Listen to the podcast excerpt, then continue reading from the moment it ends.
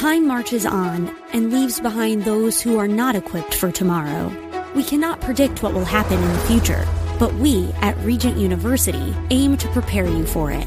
With world class professors and over 150 programs, the opportunities to find success in your field are many. So don't let tomorrow pass you by. The journey to your brightest future begins here. Visit regent.edu slash learn more. And welcome to the Situation Report today. Glad to have you joining me. This is the show where we do our very best to give you the information and perspectives you need to navigate an ever changing culture. My name is Jeremy Stolniker, and today we have a special show for you that was recorded quite a while ago. We're bringing back a show to uh, really highlight an issue that continues to be an issue. Some of the guests that we've had on in the past are so good and have been so good at talking about the issues that we have discussed that we wanted to bring them on again and uh, share these episodes with you. So, this is an older episode, but one that is as relevant right now as it was when we recorded it. Today, we are interviewing, or you'll hear an interview uh, between myself and Dr. Jacob Daniel. Um, Dr. Daniel is uh, a professor and deals with so many issues related to culture. We've talked to him about critical race theory. We've talked to him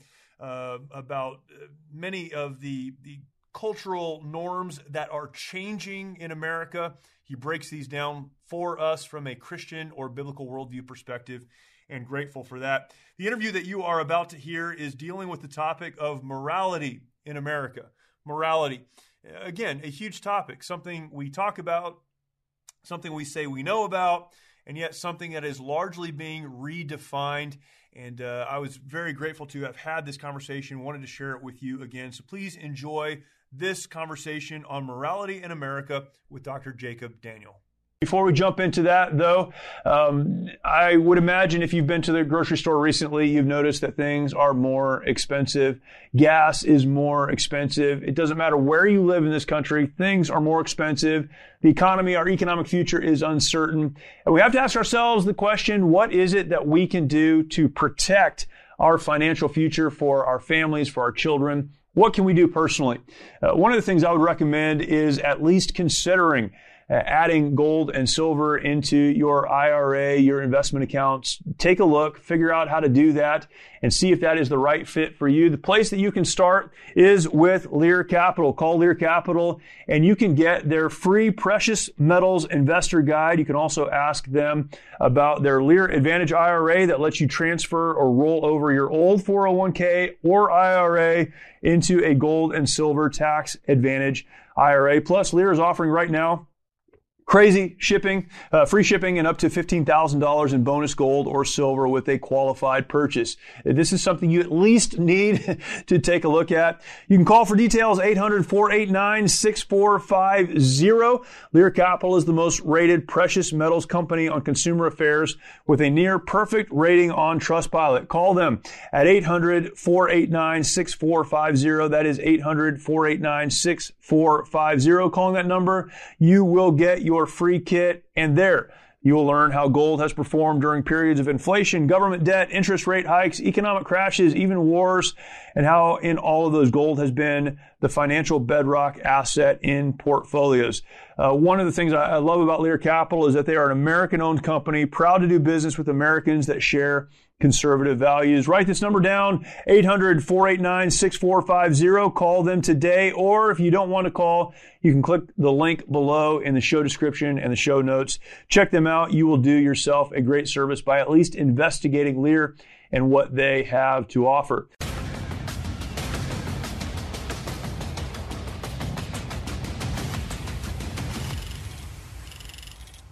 Hello and welcome to the Situation Report today. This is the show where we do our very best to give you the information you need to navigate an ever changing culture.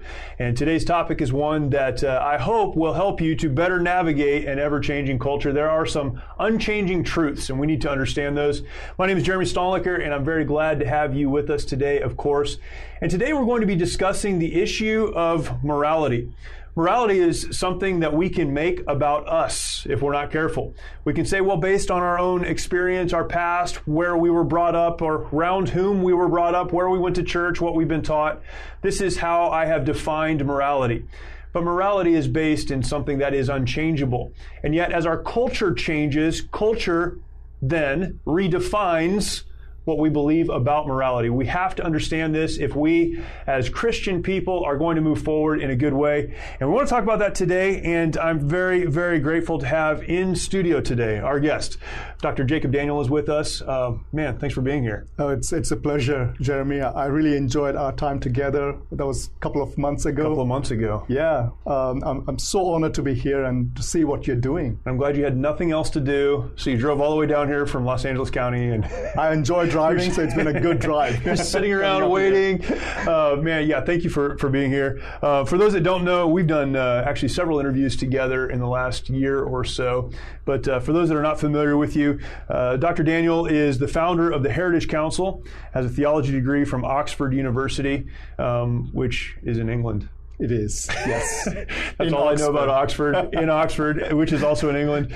Um, theology degree from uh, Oxford, of course, as I just mentioned, PhD from Biola U- University, and speaks on so many different issues, so many different topics, specifically culture and transformation, faith in the public square. Um, you speak a lot on cultural apologetics, theology, and missions in the 21st century. Um, so much of what you teach on the videos that you produce, the content that you're involved in has been a great help to me in understanding these things. And uh, one of the things I, I love about the way you communicate is that you take these huge concepts. We're going to talk about morality today. You take these huge concepts that we need to understand, but because of how complicated they are, how complex they are, uh, we often run away from. You take those and you make it understandable. You bring it down to a place where we can actually act on that, and I really appreciate that. Um, Jeremy, I think it's so important, right? I mean, that's that's the role of a pastor as well, yes. and a theologian that we make these ideas um, available for, for people at all levels. Right. It's not just we are looking at life from high up somewhere and not experiencing it. Yeah. I think um, everyone goes through personal challenges and situations in life. You know, these ideas that we hold so dearly right. uh, in our minds much or must also make meaning in terms of actualizing it in our actions. Right. And that has to happen through the way of our hearts as well. So I, I think that probably at this moment in American history, at least, more than any other, the work that you do is important because there, there was a time not that long ago where we could just depend on the systems in our culture mm-hmm. and the fact that most people go to church somewhere and we all share this kind of idea of morality and right and wrong we could depend on that and not ask these hard questions. Yeah. But we're you, not at that place anymore. You're absolutely right. What we have done is actually we have lost the plausibility structure. Mm. So if you look at uh, the, the, the culture in which Peter was engaging with, bringing in gospel yes. to the Jewish co- context, right. who had a plausibility structure. So when he shared the gospel, 3,000 people converted. Whereas here is Paul engaging with a culture that didn't have a plausibility structure in mm. Athens. But he's redeeming that which is there available right. and using it for the sake of the gospel and getting kicked out for that. Right. right. Right. So, so it, that's where we are in our culture today. I believe that we need to regain that plausibility structure where we can actually promote and advance the truth of the gospel. Yeah. Promote the goodness, truth, and beauty through it. Right. That's excellent. Um, maybe we can get into some resources at the end of this. I'd like to just get your take on some books that should be read and some things that people should do. But let's jump into our topic. Uh, the topic is morality. That's a big topic. Again, this is something that I think was generally understood. There is right, there is wrong. Um, these were not conversations that we were having broadly in culture, but now everything has been redefined. Uh, biology has been redefined. How we interact with each other and the government has been redefined. What is sin and what is not sin? Hmm. What is okay and what is not okay? What is lawful and what is not lawful? All these things have been been redefined, and, and that continues to happen. So when we talk about morality, that's the foundation for all of this. But there is a uh, a misunderstanding uh, maybe to state it lightly, of what morality is. So let's talk about that. Can you start by defining what we mean even by that word or that term? Yeah. Um, um, yeah, it is always good to define the terms, right? But at the same time, we need to understand that in the marketplace of ideas, where there are there is so much of pluralism going on, right? There is no one de- definition that one can come to and mm. agree upon, right? Right. But as a Christian, we we definitely do have uh, a definition for morality. It was C.S. Lewis who mentioned in Mere Christianity that some people believe uh, morality to be something that interferes or stops us from having fun. Right, right. And he also says that basically moral rules are directions for running the human machine. Uh, it is a canon of principles and behavior, yeah. how we know right and wrong in our collective enterprise. Uh, so, from a Christian perspective, morality is something, it is definitely uh, a, an intellectual inquiry, a philosophical you know, uh, reflection right. on how we live our life together. But as a Christian, it is also to engage with the intentions uh, and uh, the, the, thoughts and actions and align all of that with the will of God. Mm. Not just any God, yeah. a triune God right. who is not just sitting somewhere up there, uh, not being concerned about human affairs, but yeah. one who in, enters into our world. Right. And so when we understand morality, we can understand it in two senses. One, one is um, descriptively uh, as to what is the case, and then there is also uh, normatively as to what ought to be the case. So those two distinctions are necessary. Primarily, what I would say is that when we define a morality, it comes down to uh, two possibilities. One is you define within the framework of the existence of God, mm. and the other is the non existence of God. So you can arrive at the question of morality through those two avenues. Uh, so when it's about uh, the non-existence of God, it comes down to human construct. That we are the one constructing the rules. We define morality. We define morality yeah. and ground them on natural facts. Yes. Whereas uh, uh, nothing of transcendence. It's limited within our framework. So we define a code of conduct or a referendum on how to live our life together. Right. Whereas when we actually appeal to the existence of God, then we have to come to the idea of uh, the divine co- uh, command. It is God through whom we receive, right? Right, and connect it with the will, character, and nature of God, which is unchangeable. Yes, because God is unchangeable, yep. and the morality that He gives us is therefore unchangeable. And that unchangeable aspect is absolutely essential to any person that wants to move forward through a world that is corrupt, that is broken in many cases, where there's hurt and trauma. If if we're going to move forward through a world like that in a positive way, accomplishing things that are important and building families and working jobs and pleasing God ultimately, as is our highest calling, we have to base what we believe about the world around us on something that doesn't change. Exactly. So that subjective morality, when it divorces itself from God, mm-hmm. that's why I believe our world is so upside down because yeah. it changes as culture changes. You, you know, uh, every framework of morality appeals to some standard. So what I say is that if we are talking about morality, there is no way we escape the fact that we have to talk about moral lawgiver. Right. It is either God, who is unchangeable, yeah. or is it something else? It can be myself, it can be a group that I form that or I affiliate with, or it could be the state. Yeah. We will always enthrone someone up there to define as to what morality would be like for us. So there are two ways to come about uh, uh, morality. One is a constructivist view. That is a view that uh, it's not just the atheists who come to that, even people of other religions would create a framework of morality that would be applicable within their context, mm. right? Uh, and I always say that when we talk about morality, people tend to live at two levels. One is that they they they they are they encounter the morality that God has already put within them, right? Which usually clashes with the morality that they encounter, which is invented, a, a, a framework invented by the society. We, when and whenever there's a clash there, that's where the individual finds uh, himself or herself to be in a place of uh, basically uh, abandoning any any, any yeah. firm foundation. The, the morality that is within us Yeah. that you just mentioned, what is that?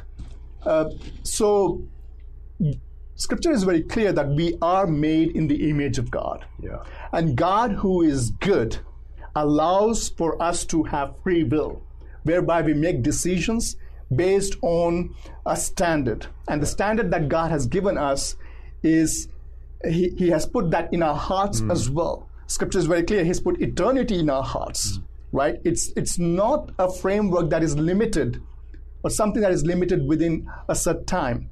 It, morality, being connected to the very nature and character of God, has an eternal property. Right. Whereas, which, which is, and within that very framework, we've been created having that same image in us that we actually must and should lean towards the goodness of God Yes. right?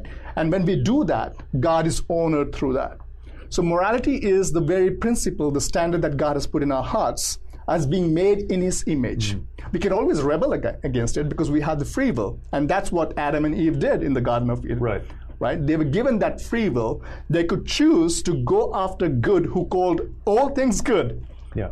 And at the end, everything being very good, Right. after he created uh, human beings, uh, Adam and Eve, whereas choosing that good, we went against the good and chose that which was not. Right. And thereby we suffer the consequences of it.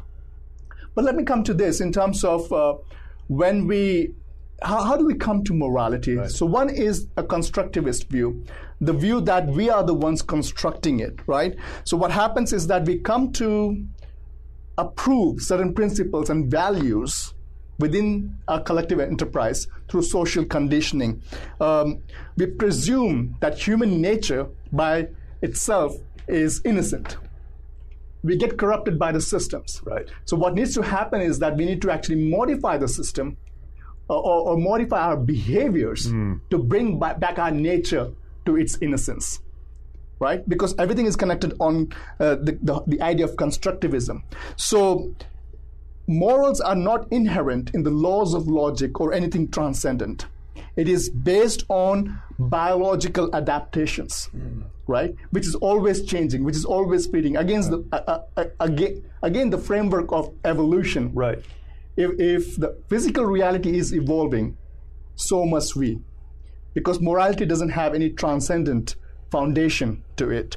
So, when morality is constructed, it comes down to our pure intentions, our intentions, rather than God's uh, uh, uh, in, intentions, right? our intentions. Exactly. Yeah. And what we do is actually we orient our hearts towards our desires and pleasures uh, and direct towards our action. So what happens is that at the end of the day, we engage in a series of compromises. So morality is something that we come to through series of compromises. We, it's a trial and error process, Right. right? That's how we co- come to understand. Without God, it becomes very utilitarian, right? So something is moral if it brings about the result that we are expecting. So at the end of the day, it comes down to the idea of uh, uh, consequentialism, that we actually not look at the good of the action itself, but the good of the result Right. of the action. Right. So in doing that, we we uh, become very uh, we bring in our subjective feelings into it, and thereby, if I encounter something that is not bringing about a result that I'm expecting or I'm hoping for, we feel that we we we've been you know attacked. We've been uh, put in a place where we we may not be able to engage with the good that I think Right. must be the case. As you know, our friend Mike Lindell has a passion to help everyone get the best sleep of your life. He didn't stop by simply creating the best pillow. Now Mike has done it again by introducing his My Slippers. For a limited time, you will save $90 on a pair of My Slippers. This blowout sale of the year won't last, so order now. Mike has taken two years to develop the My Slippers, and they are designed to wear both indoor and out all day long. Made with My Pillow foam and impact gel to help prevent fatigue, they are also made with quality leather suede. Call 1-800-870-0283, use the promo code SITREP or go to mypillow.com, click on the radio listener square and use promo code SITREP. This offer will not last long, so order now with promo code SITREP at mypillow.com. I wanted to take a minute to let our audience know about the work that we do through an incredible veterans nonprofit called the Mighty Oaks Foundation. Many of our nation's warriors struggle with the hardships of military service and reintegration back into civilian life. Often they leave broken homes in their aftermath and comprise one of the most at risk groups for suicide, with over 20 veterans who take their lives every single day. Mighty Oaks tackles this critical issue with our faith based peer to peer resiliency and recovery programs offered at no cost to our honored servicemen and women at beautiful ranches across the United States. Mighty Oaks has one of the highest success rates of any program available anywhere.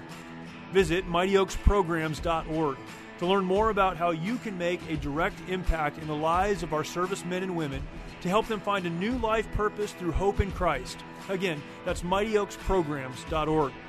Witnessing the transformation that these men and women go through is absolutely incredible. There are no words to describe seeing warriors restored to the lives they were created to live, changing their legacies for eternity. Your support is needed now more than ever and will ensure that our programs are here for our warriors who are in desperate need. Again, the website is mightyoaksprograms.org.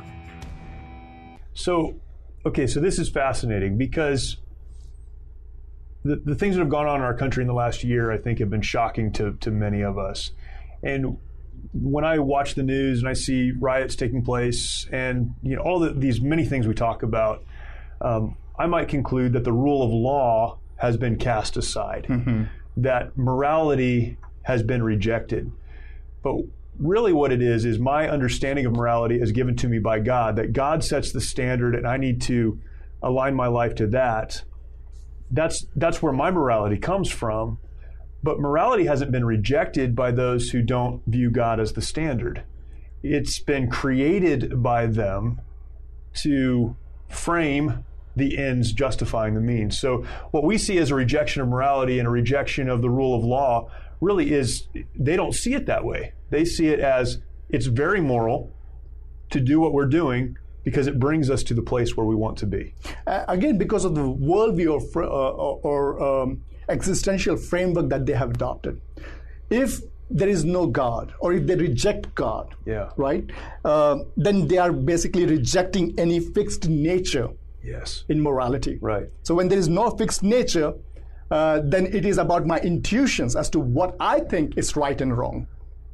Right? It's not about God's intention right. for human beings right. or God's intention for my own personal life. It comes down to my own inten- uh, intuitions. One of the things that we need to understand that if we are not, not appealing to God as the standard for morality, then we have to also abandon this idea of any universality in our nature. So what we are right now is that individual units. Mm. There is no mm. universality about our nature. So you can't even talk about our fallenness, our collective sin or our original sin. So at the, at the end of the day, we have to come to the point where we, as I mentioned a while ago, that uh, the whole idea of utilitarianism, right? The Christian idea is one of that we are not just only concerned about the result of an action, yes, but also the action itself, right? There is something called objective truth on which we actually rest right. our morality upon. So um, you mentioned about laws. Um, you know, it, it is important to recognize that uh, even in, in the American framework, majority of our laws, even today, appeal to the general equity of the Old Testament. Yes. Right? So there, there, there is truth in this that God has given us morality, but, but we would, because of our deviation, because of the sin within us, we would always want to get away from it. But uh, I, I always say the Western civilization is built by the Bible, the very product of Reformation. Sure right? Uh, what Reformation did was actually opening up this privilege that people may have to read Scripture and understand it. And take it as a standard for their life. Right. So the time in the Western world, especially, uh, uh, this happened around late 18th and 19th century. If we see what what happened was, Scripture was being abandoned through Enlightenment. Scripture was being abandoned as a source of truth. Right. Right. When we talk about Scripture, there are two ways to come to truth. One is through revelation and through reason. We need both. Hmm. So through enlightenment, we actually abandoned the whole case of revelation. We put it aside and we went after reason as the only source for truth. Right. And in doing so, we had to look to our own self. We didn't, we didn't want to look at God because whatever we know good Right. in our life, right, is a revelation. Yeah. The very idea that we all are made in the image of God and that we all are equal. I would never come to that conclusion Right. rationally. Right. So it's given to us and we abandoned it. And what's happening today in our postmodern world? We are even, even abandoning reason as a source of truth. So we have abandoned, ra- uh, aban- abandoned revelation and reason. All we are left to is our subjective feelings as to how we come to that. That's why lived experiences, it's all about lived experiences now, right? You can't enter my story anymore Right. you would not be able to actually understand my challenges, my struggles. But that's not the case. So the Christian task was not that you may enter into my story, but we can actually, we can definitely listen to each other and engage with each other and question each other, rebuke each other. But we have to do that in light of a common standard Right. right? I think it was C.S. Lewis who said, right, you, you can't call a stick crooked unless you know what a straight stick is, Right. So we have to have that standard, and we have abandoned that in our culture. Right. And thereby we have come to all this subjective meaning through our lived experiences. Uh, and uh, that's not going to create a, a, a, common existence where flourishing can happen.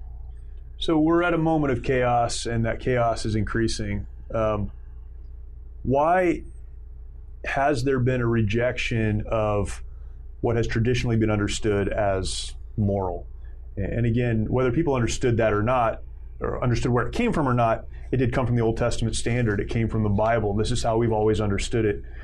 Um, but the byproduct of that was order, it was us able to function as a society in a way that was helpful, um, building one of the greatest nations in the history of, of the world, and you know producing things and sending missionaries to other places around the world. I mean, we've done some incredible things as as Americans because of our common understanding of morality, and now that's being reshaped. What is the ultimate goal of reshaping it when the process of doing that is creating more and more chaos, more and more division. Um, it's taking us to a place that I'm not sure we can recover from. Yeah. Um, what I would say is that the, what, one of the reasons it happened is because we have somehow bought into this secularist idea of that there, there is something called moral neutrality in culture, right?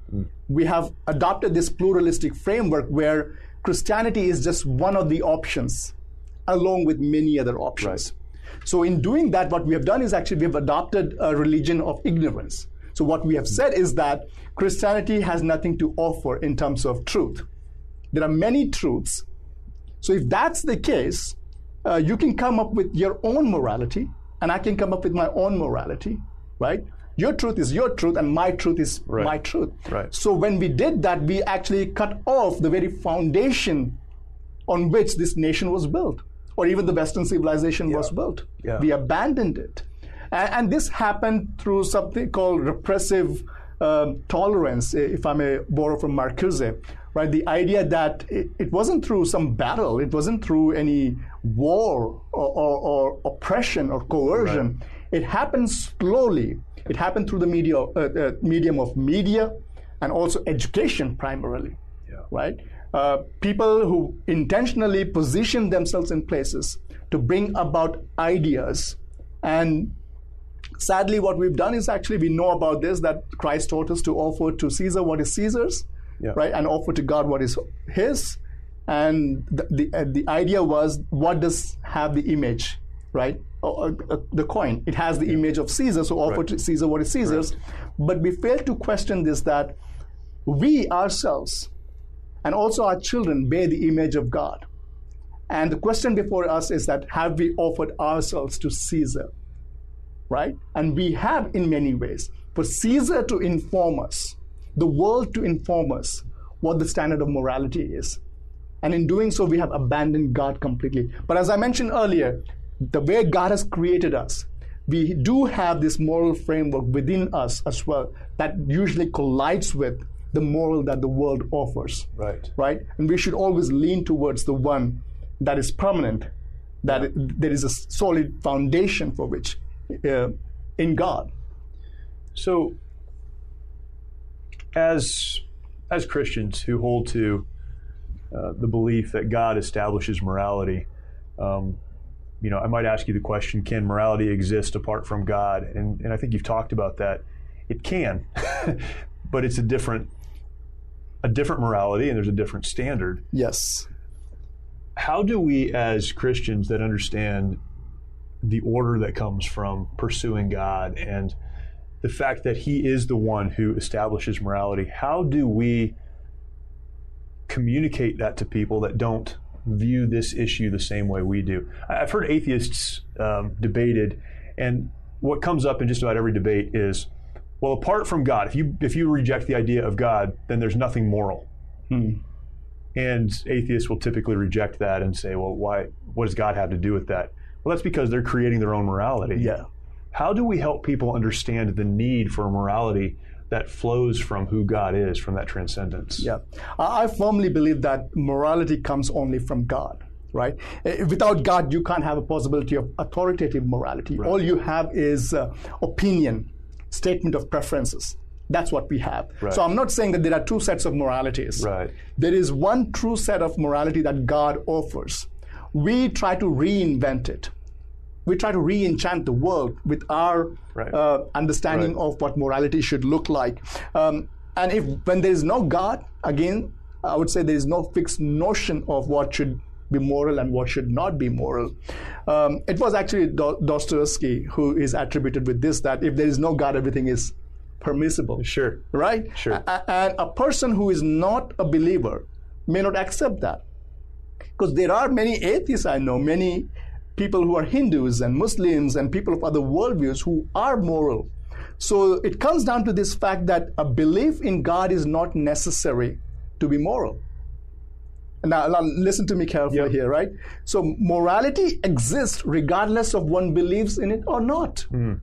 Truth is truth, whether truth you want truth. to accept it or not. Gravity works whether you believe in it or not. Right. All right. Um, so, so every rational person can be moral. But we need to understand that what the mistake we do is that rationality is a necessary condition. It is not a sufficient condition hmm. to provide foundation to morality. Right. So when we talk about morality, it's not just the uh, morality as foundation. That's what a lot of atheists and people of other worldviews would hold to. But we need to also understand the question, the foundations of morality. Hmm foundations of morality as well as morality as foundation. Yes. Two separate things. So a lot of people would just dwell in the realm of morality as foundation, morality that a society creates or they themselves create or come to. Whereas not talk much about the foundations of morality, right. which must rest in God. So without God, you won't have objective moral values. You wouldn't even have objective, objective moral duties or accountability. That's why the way the world works, when it works on the framework of invented morality, it is all about contract. It's not about covenant. Mm. But when we are we adopt or we accept the fact that God is, right? And morality is because God is good. God is the one who offers to us the framework or, or the standard of morality, then, uh, then uh, we have to come to the point of covenant, getting into that covenant relationship with God. And thereby, at the end of the day, grace happens. Yeah. All because we are in covenant relationship with God in terms of morality. Mm. Whereas in contract, mm. what hmm. happens is that you can enter into a contract, you can come out of contract, right?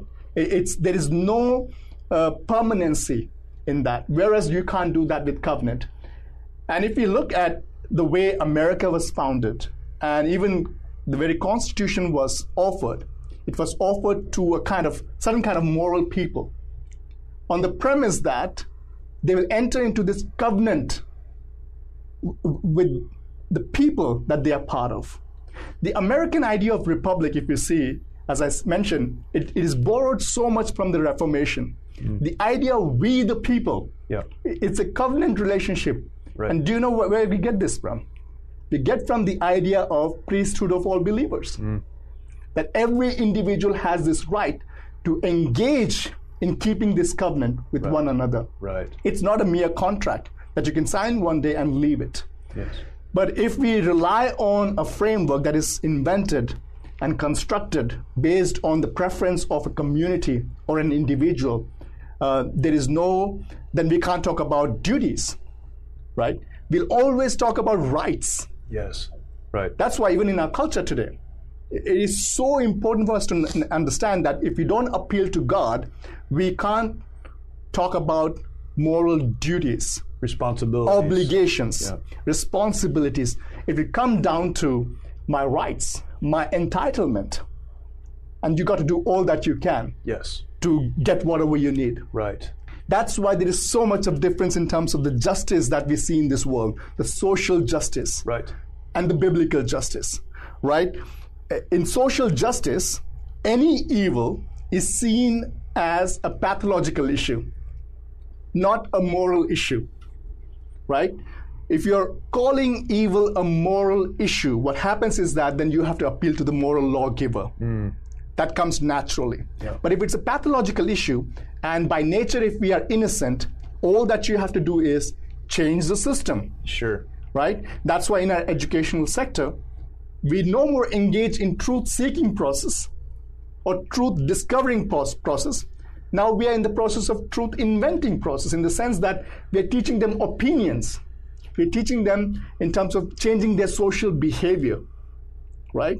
That's not the task of the school. The task of the school and education is to bring about all these disciplines and look for that quintessence, which is the truth hmm. that these all different disciplines of our learning contributes to. Yeah. And that's what we're doing in our culture in other spheres as well. Yeah.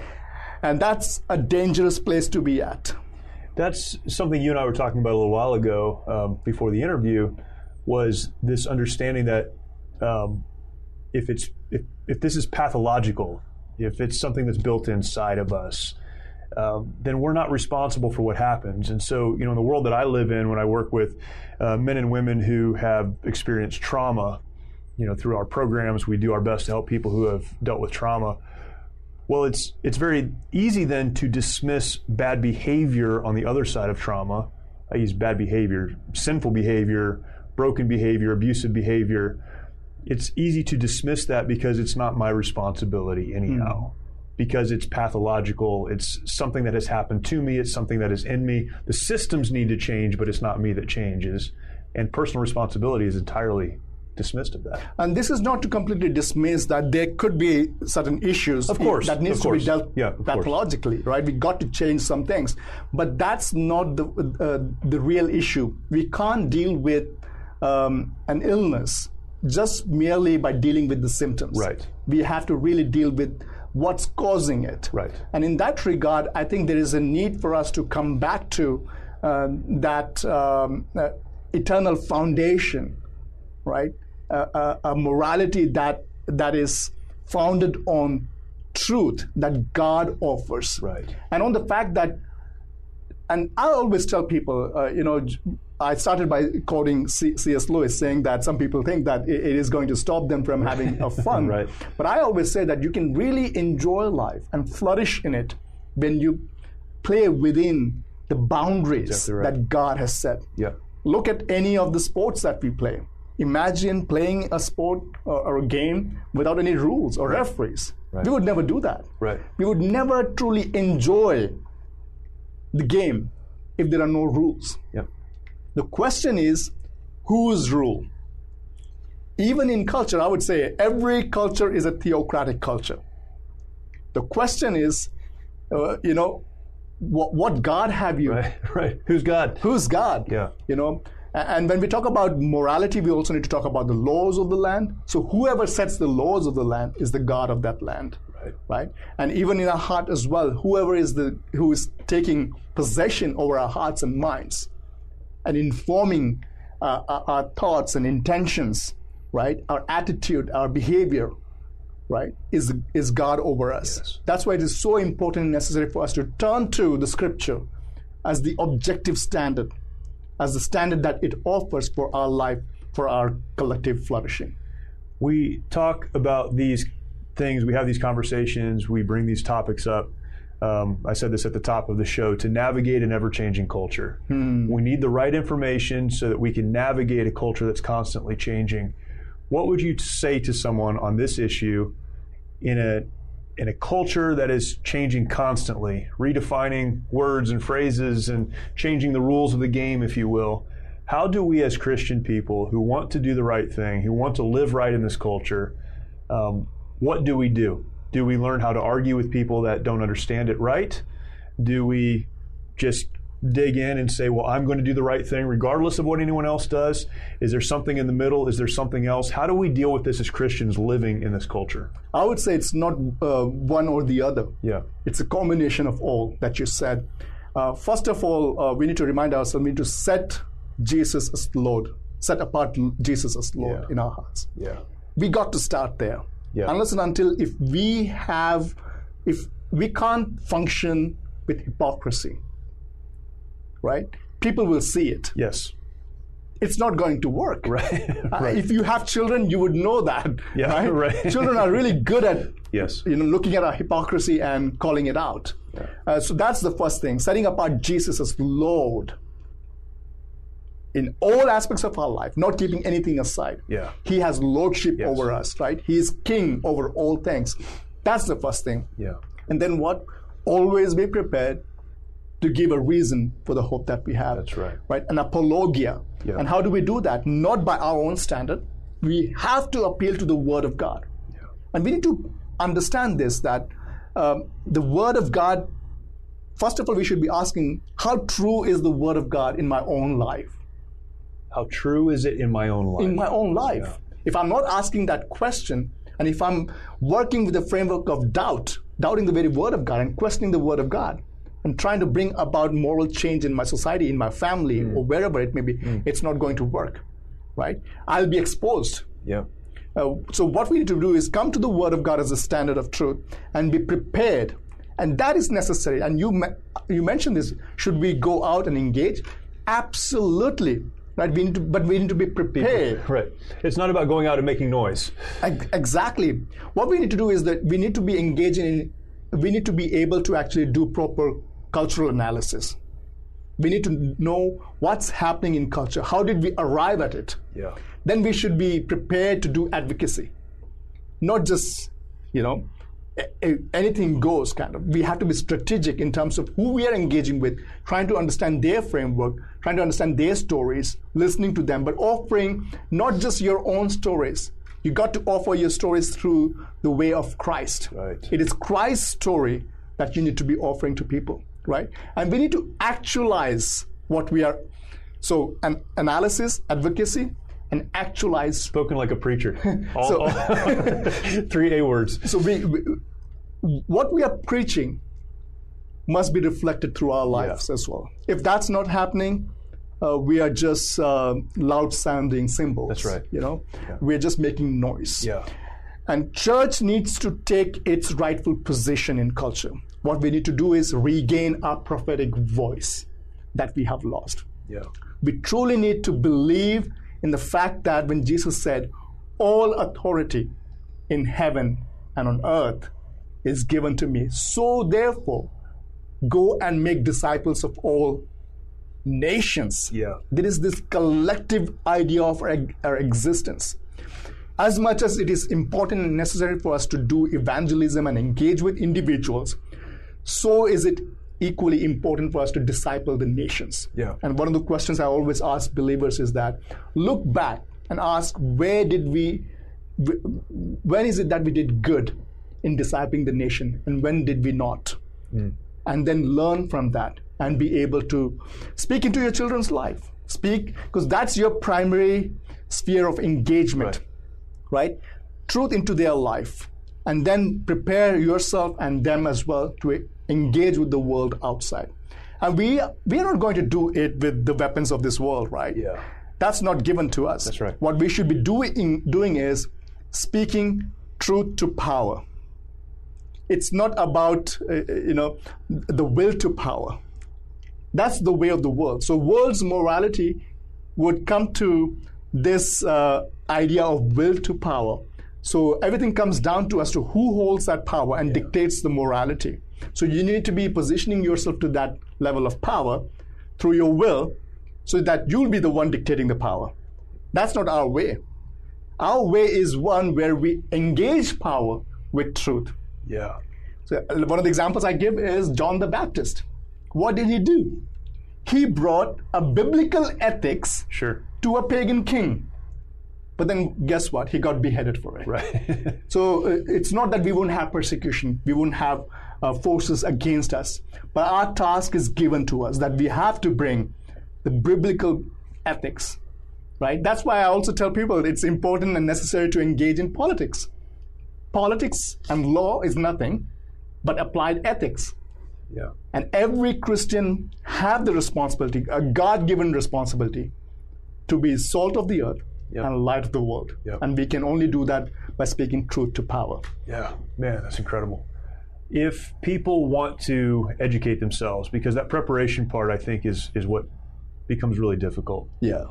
What are some resources that they can go to? Some places you might say, read this book, um, go to this website. Um, uh, apart from yours, and, and, we'll talk about your, you, you, provide some great resources as well. Um, but what are some things that you'd say you got you got to start here in order to understand this stuff and communicate this to other people? Uh, what are some of those resources? I would say anyone who is interested in, in this topic, there's so much available sure. Uh, so don't hesitate to go online and check and just start looking. Just just start looking. It is so much important yeah. and necessary because if you are not doing those who are pushing their right. Framework, right. they are doing it and they're right. capturing that space and engage with people. Right, um, I would always direct them to our uh, ministry, Heritage Council. Yeah. There are resources available there. And recently, I've been engaged. Uh, uh, I've been part of this group. Uh, we call ourselves, ourselves Equal Justice Group. Um, so you can always come to our, the resources that we have provided. There are a lot of podcasts and articles that's been provided on cultural issues, yep. uh, issues that are connected with this very idea of where you know what kind of morality we are applying in our culture. Right. Um, so that's where I direct them to. I would not necessarily, uh, at this point of time, lead you to any scholarly work. Sure. That may not be necessary at this point of time, but build yourself up to that. Right. Um, uh, I, I would encourage you to uh, look into the work of Os Guinness. Uh, he is a great author yep. To read. I would also bring you to uh, C.S. Lewis. I mean, his. I'll encourage you to read his Mere Christianity. Yep. If you have not read Mere Christianity, it starts with that very question of fairness. Where do we get this idea of fairness? Right? So it gives you some background. So um, C.S. Lewis, Os Guinness, and all the other resources that are available online. Go and look them up, uh, and I'm sure you'll be blessed by it. That's incredible. That's awesome. Um, where again can people follow you specifically in the work that you're doing? Um, you can look look uh, look up our work on heritagecouncil.org. Council as in counseling, heritagecouncil.org. And I'm very much active on social media. Yes. So if you add me on uh, Facebook, I'm still I'm an old guy, so I still I still have a Facebook account. Facebook. so so if you look me up on Facebook, uh, and also we have a page uh, called Heritage Council on Facebook, so you can actually subscribe that, and you'll be give.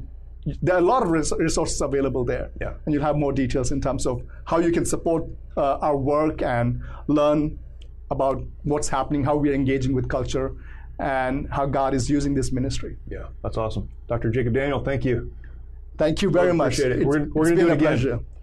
We'll do it again on some other topic that I don't understand. thank you very much, no, Jeremy. You. It's been a joy. Yes, sir. Thank you. Thank you. Another incredible conversation about a very important topic. So thankful uh, Dr. Jacob Daniel would be with us today. It's hard to bring all of this together uh, and really summarize what was just said. I hope that you will take some time to go back and listen to that conversation again, share that conversation out with other people. Uh, these are um, concepts and ideas and truths that need to be understood. But for today and for the show, I will summarize to the best of my ability. Here is today's situation report. Uh, number one, the first part, most important, is an understanding that morality, real morality, comes from God. We spent a lot of time talking about this, but even though culture may redefine morality, may make the concept, the understanding of morality subjective, it's based on them, what they feel, their intentions, what they hope for, where they're going. Even though culture may reframe the conversation around morality, we have to understand fundamentally that morality comes from God. That's the first part. That's where it all begins. Secondly, and this again was made very, very clear, in order for us to be able to communicate the truth that morality comes from God to a culture that may not agree with us, our relationship with God must be authentic. If we say we believe that morality comes from God, then we need to live that in an authentic way. Otherwise, it rings untrue. It rings false. It becomes hypocritical to those that are already prone to reject it. Morality comes from God. Our relationship with God must be authentic. It should impact every area of our lives. And then finally, as we engage culture with this truth, we need to be prepared to give an answer. I think that often as Christians, those who hold to the idea, the understanding, the belief that morality comes from God, we want to engage culture, but we do it ill prepared, and so it becomes a screaming match of swords or uh, us against them. We need to be prepared. We need to learn. We need to study. We need to be ready to give an answer of the hope, as the Apostle Paul said, that lies within us. Be prepared, communicate truth, and help those who are searching for a deeper understanding of where this idea of morality really comes from. And that is your situation report today. Again, I'd encourage you go back, watch that episode again, connect with Dr. Daniel. Um, so many tremendous resources that he explained, that he talked to. Go back and check those out. Those will be a help to you. Thank you for watching. Thank you for listening. Look forward to talking to you next time.